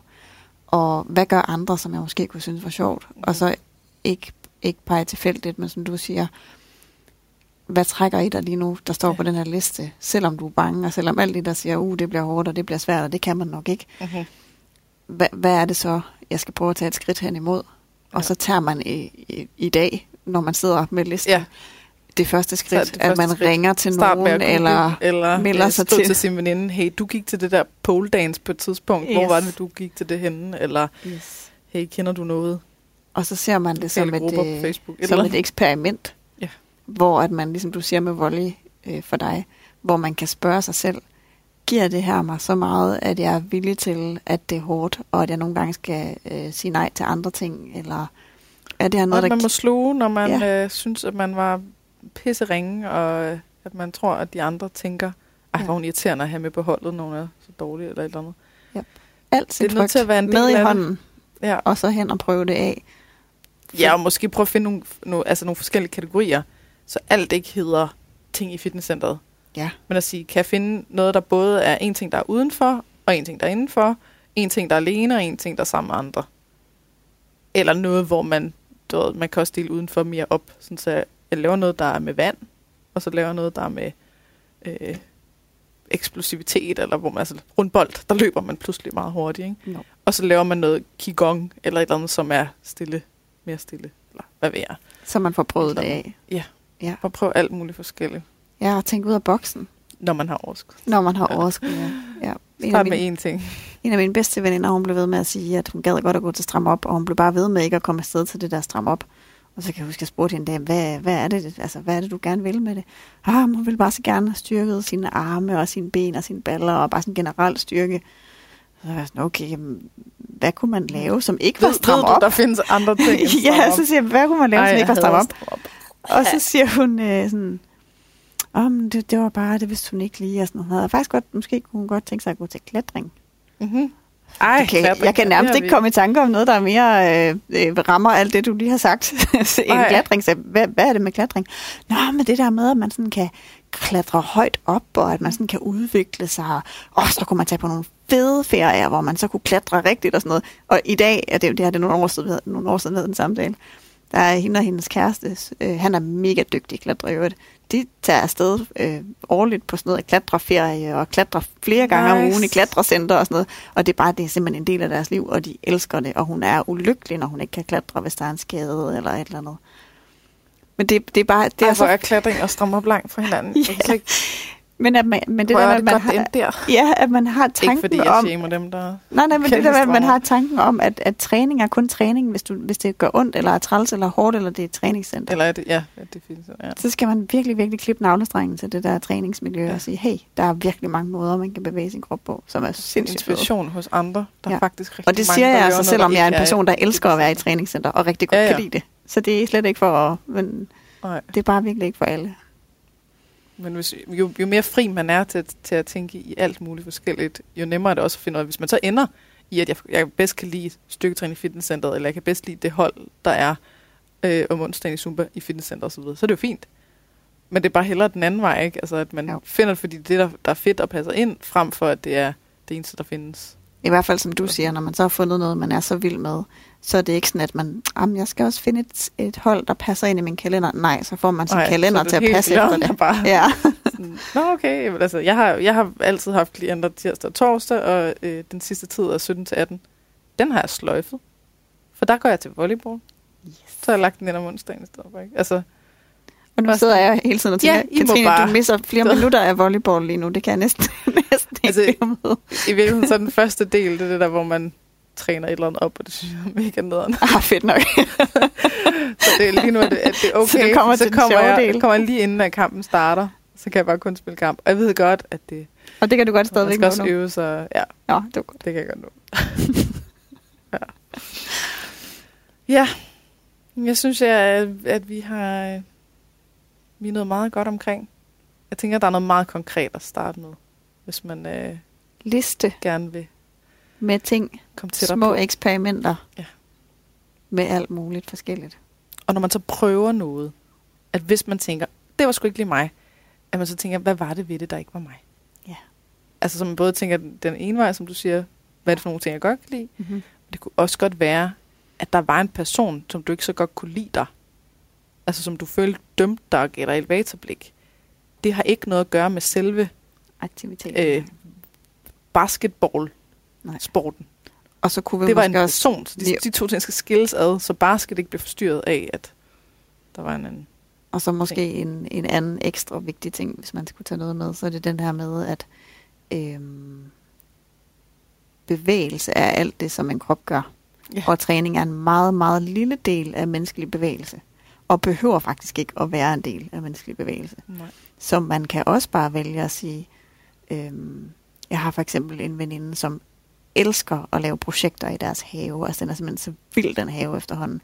De er mega aktive begge to, men det er mere sådan noget udendørs. Mm-hmm. Noget, hvor det er sådan noget klatre, altså hvor det er vandreture og sådan noget. Øh, og så at lave om på det der hus. Og jeg træner, hvad kan man sige, ret regelmæssigt, og det er sådan styrketræningspræget og konditræning, men hun er i væsentligt bedre form, end jeg Mm. mm. nok nogensinde bliver, fordi hun, Uden kan ikke, fordi hun kan ikke sidde stille. Og fordi hun har så mange fede projekter, og fordi hun skal flytte det ene og det andet hele tiden. Så hun, hun, hun laver meget mere, end jeg gør. Meget mere aktiv. Så hvis du man, ud af den der kasse, der hedder... Ud af den det, kasse. Det er noget bestemt. Ja. Og det skal være en time, og det skal være... Det kan er, vidderligt være, hvor gad jeg godt, at huset kunne blive helt vildt funklende flot udefra, og så kunne jeg give mig til at kravle op og ned og stige og male det og nyde det. Mhm. Rigtig god træning. Det at købe ind. Altså, Ja. du går rundt, og så tager du ting op, og så altså, det at tage på børn, eller på legeplads med børnene, og Ja. trampoliner. Ja. Har du måske en havetrampolin, så Ja. er der faktisk også noget sjovt lige der. Og så Men- tag et natbind på, hvis du er bange for tisse i bukserne eller et eller andet. Det er det, og, og det er virkelig vigtigt, at man får sat den der bare ned. Ja. Min, øh, min gode kollega Panjan, som jeg laver sådan noget øh, recovery coaching sammen med, øh, hun har haft en meget slem ortoreksi øh, og trænings, træningsafhængighed, Mm. hvor hun trænede to til tre timer om dagen hver dag. På nær en dag, hvor hun så gik en masse lange ture og kaldte det restitution. Ja. Øhm, men, men hun var nødt til at lave fuldt stop på sin træning. Ja. Og sige, jeg, må, jeg simpelthen stopper helt med at træne. Jeg skal, jeg, jeg, må skal, ikke, jeg må ikke træne den mindste smule, ja, nej, hun, var, med mindre. hun sagde, jeg, var- jeg, jeg var nødt til at prøve at mærke, at det ikke var farligt ikke at træne. Ja. Og så kom væk fra den der tvangsprægethed, som har givet hende luft til nu at kunne spørge sig selv, hvad har jeg egentlig lyst til? Ja. Og så viser det sig, at hun er typen, der bare elsker at være i naturen. Altså skov og strand og sådan noget, så hun bare er helt solgt og helt sindagtig. Mhm. Øhm, hvor hun siger, at fra alle de der mange regler om, hvad hun skulle lave med cardio og styrke og fleksibilitet og mobilitet og high intensity, der var virkelig mange regler for, hvad hun skulle. Nu har hun et spørgsmål, hun stiller sig selv, det er, hvad har jeg lyst til? Og så har hun en guideline, der hedder, jeg vil gerne bevæge min krop lidt hver dag. Mhm. Ja. Så er det altså noget nemmere, Det er lidt mere overkommeligt. og lidt hver dag kan være 10 minutters yoga-stræk eller en 4 timers vandretur med hendes mand. Det kan bare være den transport, du cykler Ja, vil bare gerne bevæge min krop arbejde. lidt eller, hver dag. ja. Ja. End det nu kan være. Og det er meget bedre end øh, alt, alt eller intet. Oh yes. Oh yes. Og ikke lige så skrøbeligt et system. Ikke så skrøbeligt, ikke Ja. så rigidt, ikke Ja. så fængslende. Præcis. Ups. Skal vi have dig afsted til det vold? Ja, jeg vil til volley. øhm, her til slut er der så, øh, øh, jeg tænker, altså, der sker ikke så meget på din Instagram, så der er måske ikke så meget øh, idé i ligesom at reklamere for den. Men måske kunne du sige lidt om, hvad for nogle uddannelser man kunne tage, hvis nu man synes, alt det her var spændende. Jeg tænker bare dine egne. Bare lige. ja, ja, Jeg giver, dig, jeg giver ja, dig okay, lov fordi til at reklamere for dine egne For ellers så har jeg virkelig mange, jeg kunne sige. Ja. Øh, jamen, hos os ved Madro Instituttet, der kan man tage øh, grunduddannelsen i coaching, som hedder vanecoaching, som er bare som man siger, spørgeteknikker, øh, som man bruger til samtaleteknikker og, og motivationssamtaler. Øh, samtaler. og så har vi øh, recovery-vejen, som er spiseforstyrret, som vi arbejder på, som er mere i den terapeutiske retning i forhold til, hvis man har været meget restriktiv eller har haft et meget anstrengt forhold til mad og krop.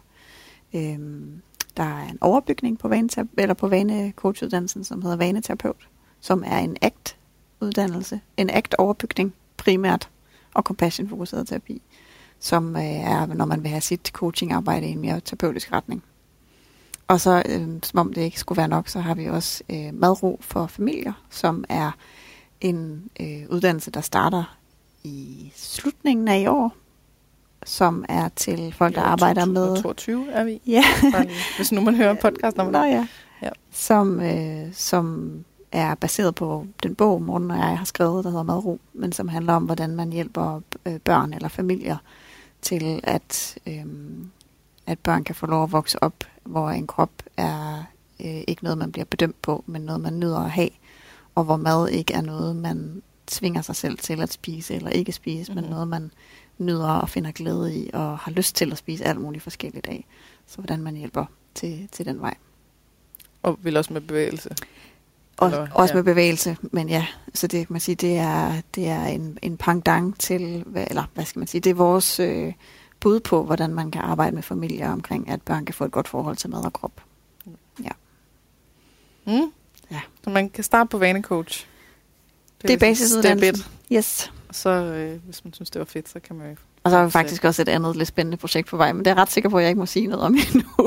Ja, så det sidder jeg det lige var her. det sidder jeg lige her og holder mig for mig selv. Så. Har en hemmelighed. Ja. Den får I ikke at vide. Nej. Ja, nå, okay. Nej, det er slet ikke, det er slet ikke sådan en Det er teaser. ikke, Det er øh, vildt bare, fordi jeg gerne ville fortælle det, men jeg tror ikke, jeg må. Nej. Nej. Jeg har noget rigtig spændende. Men jeg lader være. Ja. Ja. Og så har jeg jo Ja, øh, min øh, podcast sammen med Morten Elsø, som hedder Detox din hjerne. Jeg, jeg glemmer, at altså sådan det, jeg sidder... Ja, jeg tænker, at alle har nok hørt Detox i hjernen. Men der er der selvfølgelig no- måske nogen, der ikke har. Formentlig ja. Ja. Ja. Detox din hjerne. Yes. Det var, nu, det var vist det. Nu kan jeg ikke komme i tanke om mere. Nej. Det var også, være- alle år, det var også ved at være godt træt.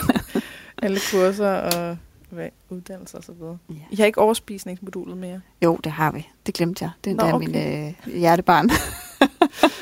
Ja. Jo, øh, overspisningsmodulet er en overbygning til vanekursuddannelsen.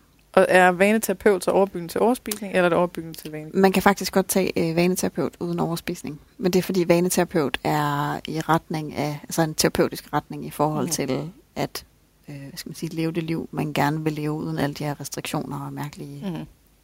Hvor et overspisningsmodulet er meget specifikt til, hvis man har klienter, der har overspisningsproblematikker. Altså så det, hvad kan man sige, det er følelsesmæssig spisning og øh, Restriktion. restriktionsudløste Ja. spisninger og, og redskaber til, hvordan man arbejder med det. Jeg kan lige så godt tage det hele. Ja, det var, det, det var nu, så. Nu tror jeg, vi Start med at tilmelde dig vanecoach, og så tager du resten bagefter. Ja, det kan man gøre. Det har vi for dig nu. Ja. Ja. En eller anden dag, så jeg er i gang med at arbejde med mine egne barriere over for at tage kurser øh, hos dig og Elsø og hos Marie Stenberg. Ja. Fordi der ligger et eller andet, der gør, at jeg... Øh, hvorfor vil jeg ikke tage vennecoach uddannelsen? Jeg er sikker på, at jeg kunne lære en masse. Hvorfor har jeg så stor modstand på? Hvis du er ligesom mig, så, så tænker du, du godt kan det hele i forvejen. Og hvis det er det, der er grunden, så gider jeg ikke Nej. at lade det være grunden. Altså, så skal, så, så skal der ske noget der, hvor jeg eksponerer mig selv Ja. for det. Men der er også noget i, at jeg har, jeg har mange gange fået at vide, om du er jo vanecoach. Og så siger jeg, nej, det er jeg ikke. Og så siger de, what? Jamen, men er det, ikke, er det ikke Morten Elsø, der har lavet dig? Nej. Og så bliver jeg en lille, lille smule øh, irriteret. Okay. Bliver sådan, nej, det er det ikke. Det kan vi så så Jeg fast her, det er det ikke. fuldstændig sideløbende og mødte hinanden i, at vi begge to havde hver vores. Så jeg tror også, der er noget i det. ah, okay. Ja, Ja, ja, ja. Der måske skal jeg have noget uh, coaching eller noget på, uh, hvad fanden det er. Men igen, når man skal finde en coach, og man har det, som jeg kan høre, du har det ligesom jeg har det, at, at man kan have den der sådan, ja, ja, men kan jeg overhovedet lære noget nyt, eller er det ikke noget, jeg ikke selv kan læse mig til, eller er det ikke noget, jeg sådan, altså, hvad ved, hvad kan jeg overhovedet få ud af det? Så kan man have den samme barriere for coaching, som man kan for at tage et kursus, som er, man kan alligevel ikke finde en coach, der kan hjælpe mig godt nok, eller som er dygtig nok. Ja, ja. Det er sådan en sjov ting. Men det, det har jeg nu ikke. Jeg er sikker på, at der godt er nogen, der kan hjælpe mig.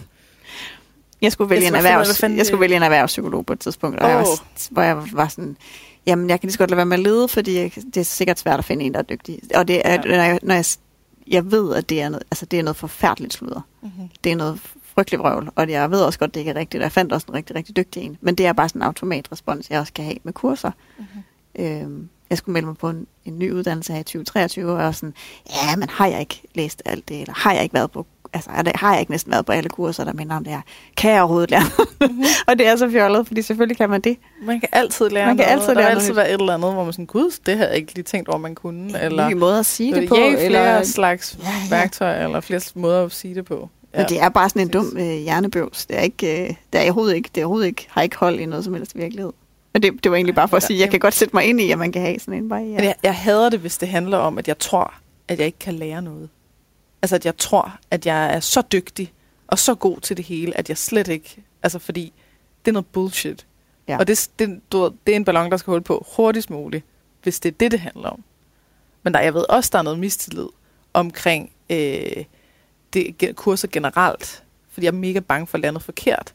Det ved jeg, det er der i forhold til min psykoterapeutuddannelse. Yes. Jeg er stadig sådan, Ja. ja, kan I lære mig noget her? Hvad, altså, fordi når I sidder og siger, at øh, det, det er sådan her, det hedder, så bliver jeg bange for, at det er noget alternativt, som, hvor jeg sidder og lærer noget forkert, som jeg så kommer til at give videre. ja. Det har jeg ikke over for jer. Nej. Fordi jeg er fuldstændig, jeg stoler 100% på, at I er kompetente og kan lære mig en masse. Og så er der sådan noget med, som jeg hader at indrømme, men der er noget med, at jeg er bange for, at det bliver, at jeg bliver en slags lærer, der er med som elev. Altså, at jeg kommer til at sidde med nogen, som aldrig nogensinde har prøvet noget som helst før. Og så sidder jeg og skal hjælpe de andre Mm. og sige, nå nej, det er måske bedre, eller øh, nå, prøv, prøv sådan her, eller altså, det gider jeg ikke. Det, altså, så skal jeg jo, så skal jeg jo være lærer. ikke? Så skal jeg jo ikke sidde og være elev. Nej. Nej. Altså, jeg ved ikke, om det så handler om, at jeg er bange for, at jeg ikke får noget ud af mine penge, eller om det handler om, at jeg er bange for, at andre ser mig som en nybegynder. Mm. Altså, at hvis jeg går ud, hvis jeg siger på Instagram, Nå, men du tager vanecoach-uddannelsen, at folk tænker, Man kan hun ikke alt det når i lige, forvejen. du, nej, mere den anden vej. Altså, Ah. at du, når så du lige startede Ah. med at, at øve dig i at gøre ting. Altså, som okay. om, at det er ligesom, at, at der man starter. Ah. Og ikke, ikke noget, man gør, når man har siddet og, og haft klienter i syv år, eller sådan, ikke? Men det er sjovt ikke, fordi jeg kan virkelig godt følge din, øh, altså hvis, hvis det sådan er en basisuddannelse. Men der er jo også mange, der er psykologer, der tager den. Mm. Ikke fordi de tænker, at de skal lære noget nyt, men fordi at det jo i virkeligheden bare er et kursus i nogle konkrete redskaber, mm. som bygger oven på den viden, man har i forvejen. Altså fordi den er så konkret, som den er, ikke? Ja. Så det er jo bare sådan en lille værktøjskasse, og noget af det vil, vil du formentlig kende i forvejen, og noget af det vil du formentlig ikke. Det vil være Mhm. mærkeligt, hvis du kendte det hele. Men at, øh, at det er lidt ligesom, hvis, hvis jeg tager et kursus, øh, jeg skal på et øh, compassion-fokuseret terapikursus snart, jamen jeg har læst alle de bøger, der er, jeg har været på fire andre kurser, øhm, så det er jo ikke at starte på noget nyt, men det er bare nye nuancer, øh, ekstra værktøjer, øh, lille twist i forhold til noget, noget viden. Mm-hmm. Hvor at, det er sjovt, du ser det som sådan, at, at, det, sådan, at, det, at det er start fra bunden. Hvor i virkeligheden er det bare redskaber. Ja. Ligesom man kan tage tusind andre kurser med alle mulige redskaber. Jamen for mig, så, når jeg ser psykoterapeut, så tænker jeg, at det er noget, jeg bygger oven på det, jeg har i forvejen. Når jeg kigger på vanecoach eller madmentor, så er det noget, hvor som på en eller anden måde, så føles det som om, det tager noget fra mig. Mm. At, at så er, er alt det, jeg kan nu, det er ikke gyldigt. Det giver ingen mening. Nej. Altså, Nej, så ikke, fordi det jo stemmer så godt overens. det er sjovt. jeg ved fandme ikke, hvad... altså, ja. Og der ligger, der ligger også flere ting, og jeg synes, det er så åndssvagt. Det er som om, der er, nu har jeg er nået en, en, øh, en tid, hvor nu er det for sent. Altså, at hvis jeg havde taget den dengang, at så var det okay. Mm. Dengang jeg lærte Morten at kende, og dig at kende også. Men at nu er det for sent. Og, og sådan har jeg tænkt det i flere år. Mm. Hvor jeg hvert år tænker, at det, det kunne være så fedt at have nogle flere værktøjer. Og så tænker jeg, men det kan jeg jo ikke nu. Øh, hvad fuck er det? Og jeg er også bange for, at jeg mister mit eget. Der er også noget der. Ah. At jeg mister, hvis jeg begynder at have nogle formuleringer, der, der er de samme som jeres, Nå. så øh, har vi en hel masse øh, vanecoaches, der alle sammen formulerer sig på samme måde, og jeg er en af dem. Men måske er det også vigtigt, at der er flere måder at formulere sig på, så jeg beholder mit, mine egne formuleringer. Har svært Det er for, svært ved at forestille mig, at du vil blive sådan helt øh, lullet ind i at være ensartet med nogen. Ja, måske det er sådan en mistillid til mig selv, at jeg ikke synes, jeg står nok i mig selv til, at jeg, altså jeg er bange for, at jeg så bliver rykket over i at, at sige tingene på en anden måde. Fordi det gør jeg med andre ting. Mm. Altså så kan jeg høre, når det er noget, jeg ikke ved noget om, så er det Anders' formuleringer, der kommer, når jeg skal fortælle om det. Mm. Så hvis jeg, hvis jeg skal fortælle noget om blodsukker eller et eller andet, øh, eller så, så begynder jeg at sige sådan noget, du ved, hvis det er eller andet, Nå, men observ- observationelle studier, bla bla, interventionsstudier, øh, og det der så er problemet, det er med, altså med overvægt, så har man set, på- altså, så er det hans formuleringer, jeg bruger, og kan høre mig selv i ham, eller høre ham i mig. Men det er jo ikke et område, hvor jeg har mit eget. Det er jo fordi, at jeg er usikker i, i det, ikke? Og så, du ved, må jeg hellere sige det på samme måde, fordi det er sådan, jeg har lært det. Mm. Så det giver ikke mening. Der er masser af arbejde Altså, med. jeg har Du lyst, skal bare vide, målet er, at jeg på et eller andet tidspunkt Jeg kan lade mig sige- selv... Øh, hey, det er bare med et det. kursus, ligesom alle mulige andre. ej, det er et kæmpe ting for mig. Det er en kæmpe identitetsting, og det er... Øh, det igen, det er at ryge ind under, at det er, det er Morten Elsø, der har lært mig alt, hvad jeg ved. Jeg er ligesom produkt af ham. Og så føler jeg, at jeg mister mig selv, og... Øh, Det at har jeg sådan, aldrig, Det er det ikke. aldrig mødt nogen steder. Det har jeg mødt mange steder. Der er dem, der, der har troet, vi var kærester, men det, det er sådan, du ved, så det lige skruet lidt jeg op. tror ikke? også, vi er gift, Men- fordi, Ja. fordi hans kone også sidder inde. Ja, okay. Men alt det andet der, der er bare rigtig mange, der ligesom er sådan, jamen det er vildt nok, at hun, altså fordi hun var vist en af de første, øh, der blev uddannet hos ham, og så fik hun en karriere. Nå, Altså om jeg skylder alting til morgen. Okay. Kan du så ikke lige hermed øh, afkræfte, at, øh, at det er det tilfælde? Jeg har mit eget! ja, så kan jeg sidde med her som Hvorfor er vidne. det så forfærdeligt, hvis folk tror, at jeg er lavet af en mand? Det er du jo ikke, så det vil bare være Nej. forkert jo. Og så bliver det en feminist-ting. Ja. Jeg bliver sådan, der, der er ikke nogen mand, der lavet mig. Jeg har gjort det selv. Men hvorfor er det så vigtigt, at jeg har gjort det selv? Nej, du Ja. nu. Ringer klokken. Det er det betyder, at vi skal slutte. Ja. Men øh, Tak fordi jeg måtte til jer, der lytter med, så ses vi på Vanecoach på et eller andet tidspunkt, når jeg lige har haft nogle år til at... Eller også gør vi ikke, barriere. og så overlever vi nok alle sammen. Det er Katrine for pokker. Det er ikke så vigtigt. Jeg, jeg tror, det vil være så spændende. Jeg tror, jeg vil synes, det er så rart at få nogle ting, hvor jeg tænker, nå, Eller også, så vil du ikke synes det. Det er ikke til at vide det. Nej. Ja, Vi må se, hvad fremtiden bringer. nu har vi faktisk snakket i en halvanden time, selvom jeg lovede dig, at det kun blev en time. Men du har ikke ra- ramblet. Det er mere oh, mig, der har ramblet. og sidder og kører mit eget. Hvorfor det? Hvorfor det? Og du har haft en lang dag. Jeg har bare siddet i et tog. Ja. Jamen, jeg, ikke, jeg sover også dårligt på tiden, så jeg er også jeg er lidt ekstra sådan... Øh. Det var rigtig ja. hyggeligt Men at være tak, med. fordi at, øh, du kommer ind i hvert fald. Og skulle der være nogle ramblings, så klipper du dem bare fra. Nej, det, vi klipper slet ikke den her... Jo, medmindre du siger det til mig. Nej, ja, det er ikke noget forhold til. Vi, tager, det vi har en ramble... Øh, ja, det er om med der fri podcast. Mm. Ja, tak for i dag. Tak for i dag.